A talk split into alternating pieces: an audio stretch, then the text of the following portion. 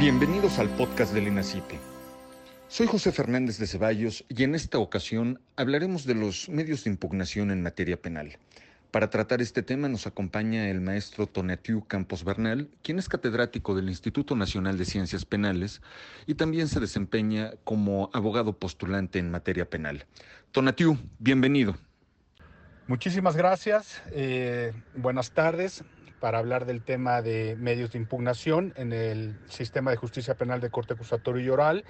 Y bueno, antes de entrar a pequeños detalles, es importante señalar que de acuerdo a algunos autores han clasificado a los recursos de la siguiente manera. Lo anterior para efectos de una mejor comprensión.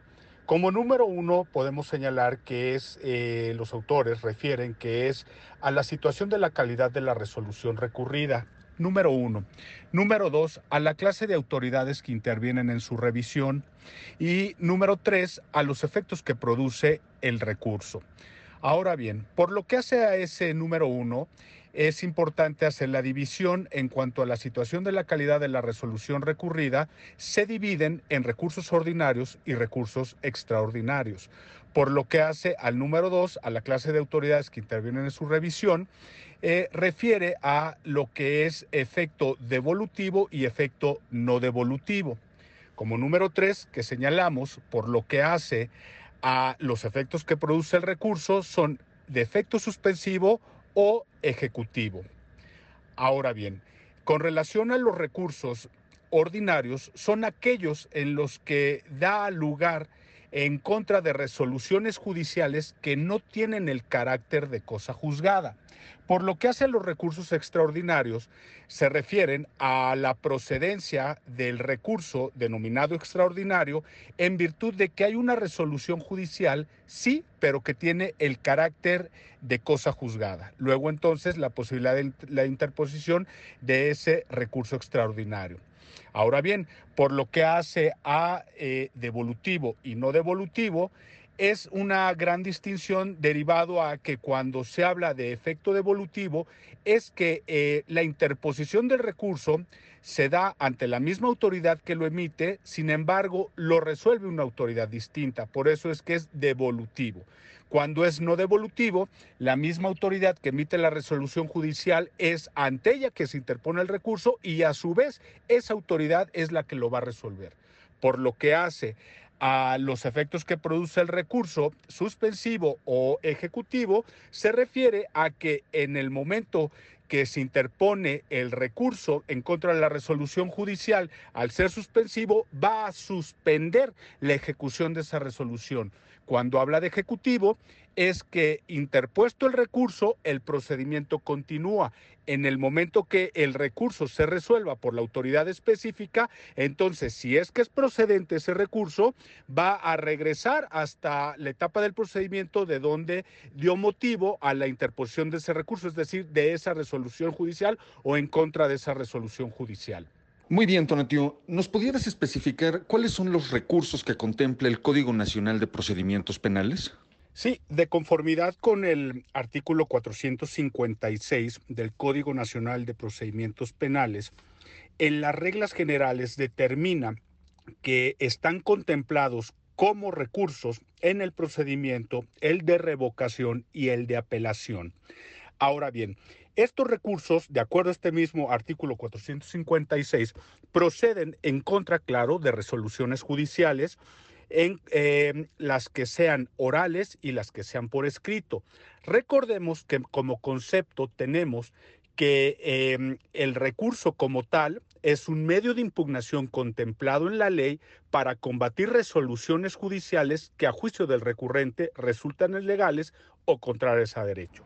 Haciendo una observación al punto anterior, es importante señalar que por lo que hace el artículo 456, si bien es cierto, determina los recursos antes señalados de revocación y de apelación, esos son considerados recursos ordinarios, porque el mismo Código Nacional de Procedimientos Penales prevé en el artículo 486 y en el artículo 487 procedencias en cuanto a lo que podemos entender como recursos extraordinarios.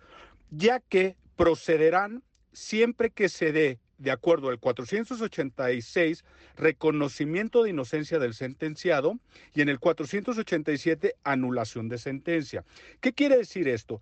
Ya hay resoluciones judiciales que han determinado un procedimiento. Sin embargo, hay posibilidad de interposición de estos recursos en virtud extraordinarios de que se ha dado una posibilidad de un reconocimiento de sentencia, de inocencia del sentenciado o una anulación de sentencia. Ya que es muy claro, el Código Nacional de Procedimientos Penales para esas dos posibilidades marca que en uno sea sentencia irrevocable, en el reconocimiento de inocencia del sentenciado, y por lo que hace anulación de sentencia, que sea sentencia ejecutoriada. Entonces ahí tenemos la gran distinción. De acuerdo al 456, recursos ordinarios, y de acuerdo al 486 y 487, recursos extraordinarios.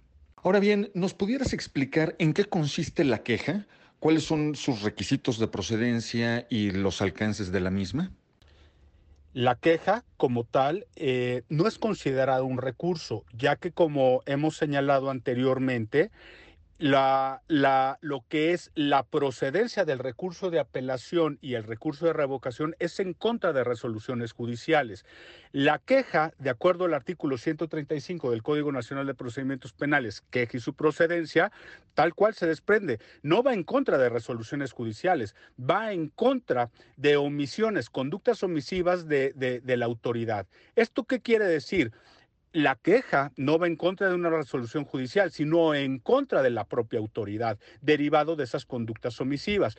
Luego, entonces, atiende a una, dicen los autores, a una situación jurídica, no en contra de una resolución judicial, sino en contra de una conducta omisiva que lo que da es una situación jurídica dentro del procedimiento. De toda esta explicación que nos compartes, ¿qué diferencia existe o qué relación existe entre medio de impugnación y queja? El medio de impugnación es en contra de resoluciones judiciales y la queja como tal va en contra de una conducta omisiva, es decir, de la autoridad. Por lo tanto, se convierte en una situación jurídica como tal. Importante señalar que este Código Nacional de Procedimientos Penales incluso saca la queja del apartado de los recursos que están contemplados por regla general en el artículo 456 y lo incorpora en un capítulo título distinto, en el 135 del Código Nacional de Procedimientos Penales.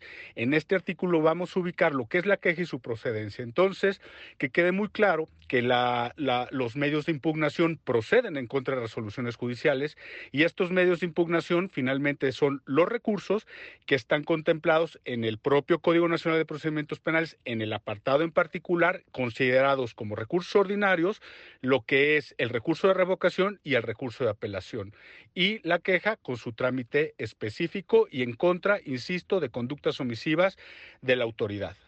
Tonatiuh, ¿qué distinción existe entre el recurso de apelación y el recurso de revocación? La distinción se da en cuanto al alcance. ¿A qué vamos con esto? Los recursos de revocación proceden en contra de resoluciones que no tienen mayor trámite, que no requieren una sustanciación, contrario a lo que sería un recurso de apelación que requiere de un trámite en particular que es tal cual la sustanciación. ¿Esto qué quiere decir? Cuando se habla de mero trámite es que en este caso el recurso de revocación procede en el momento de que el órgano jurisdiccional emite la resolución, a juicio del recurrente resulta ilegal, ahí mismo se interpone el recurso, ahí mismo esa autoridad resuelve y sin mayor trámite lo que busca es que vuelva a examinar la resolución y determine una nueva resolución. No así, por lo que hace el recurso de apelación, la sustanciación requiere de toda una tramitación dándole este alcance, es decir, todo un trámite para poder llevar ese recurso ante la autoridad, que es el Tribunal de Alzada, el encargado de resolverlo. Por lo tanto, se interpone ante la misma autoridad que emite la resolución, realiza esa sustanciación y una vez realizado todo este trámite, lo envía al Tribunal de Alzada para que lo admita, lo deseche y lo resuelva, por supuesto. Esta substanciación del recurso de apelación, ¿Qué efectos tendría presentar alegatos aclaratorios sobre los agravios que se presenten en el recurso de apelación? El recurso de apelación exige que al momento de la interposición en el escrito inicial de recurso de apelación, si así lo desea alguna de las partes, por lo que hace a exponer oralmente alegatos aclaratorios sobre los agravios ante el Tribunal de Alzada, deberá señalarlo, advertirlo de esta manera desde el escrito inicial, insisto, para que en el momento que llegue al Tribunal de Alzada, inmediatamente de oficio, toda vez que se ha advertido esta solicitud por el recurrente, deberá de abrir audiencia el Tribunal de Alzada. Esto es relevante en cuanto a la sustanciación porque finalmente en el momento que en el escrito inicial se proponga por alguna de las partes, sea en su presentación, contestación o adhesión, pues bueno, claro que en el momento que se lleve a cabo todo el traslado, lo que es esta sustanciación como tal, pues las otras partes van a tener conocimiento que es deseo de alguna de ellas que se abra de oficio la audiencia en particular para llevar lo que es estos, exponer oralmente alegatos aclaratorios sobre agravios ante el Tribunal de Alzada. Y entonces, bueno, finalmente, pues sí hay un conocimiento por las otras partes, vamos, los contrarios, por así decirlo, otros sujetos de procedimiento, de que se ha hecho esta solicitud por alguno de ellos. Estimado Tonatiuh, antes de terminar, ¿nos pudieras compartir alguna conclusión sobre este tema de los medios de impugnación en el sistema penal acusatorio? Sí, bueno, finalmente los medios de impugnación, lo que son los recursos en el sistema penal acusatorio, pues bueno, requiere de una tramitación, requiere de una procedencia, hay que conocer realmente cuál es la procedencia, qué resoluciones son las que se puede interponer el recurso de revocación o qué resoluciones van o se puede interponer el recurso de apelación. Al final es todo un tema que trata el Código Nacional de Procedimientos Penales, por lo tanto, pues hay que estudiar y hay que pues realmente adentrarse al tema pues para poder abordarlo y poder darle el trámite que requiere con su exactitud y su tecnicismo. Pues bien, llegamos así al final de este episodio del podcast del INACIPE. Nos despedimos agradeciendo a todos ustedes que amablemente nos han escuchado y muy especialmente al maestro Tonatiuh Campos Bernal por este análisis que nos ha compartido. Tonatiuh, muchas gracias. Al contrario, muchísimas gracias a ustedes por la invitación y les mando un saludo y quedo a sus órdenes. Que estén muy bien. Buena tarde. Y los invitamos la próxima semana a escuchar un nuevo episodio del podcast del INACIPE, donde se tratará algún tema relevante para el derecho penal, porque en el INACIPE se viven las ciencias penales.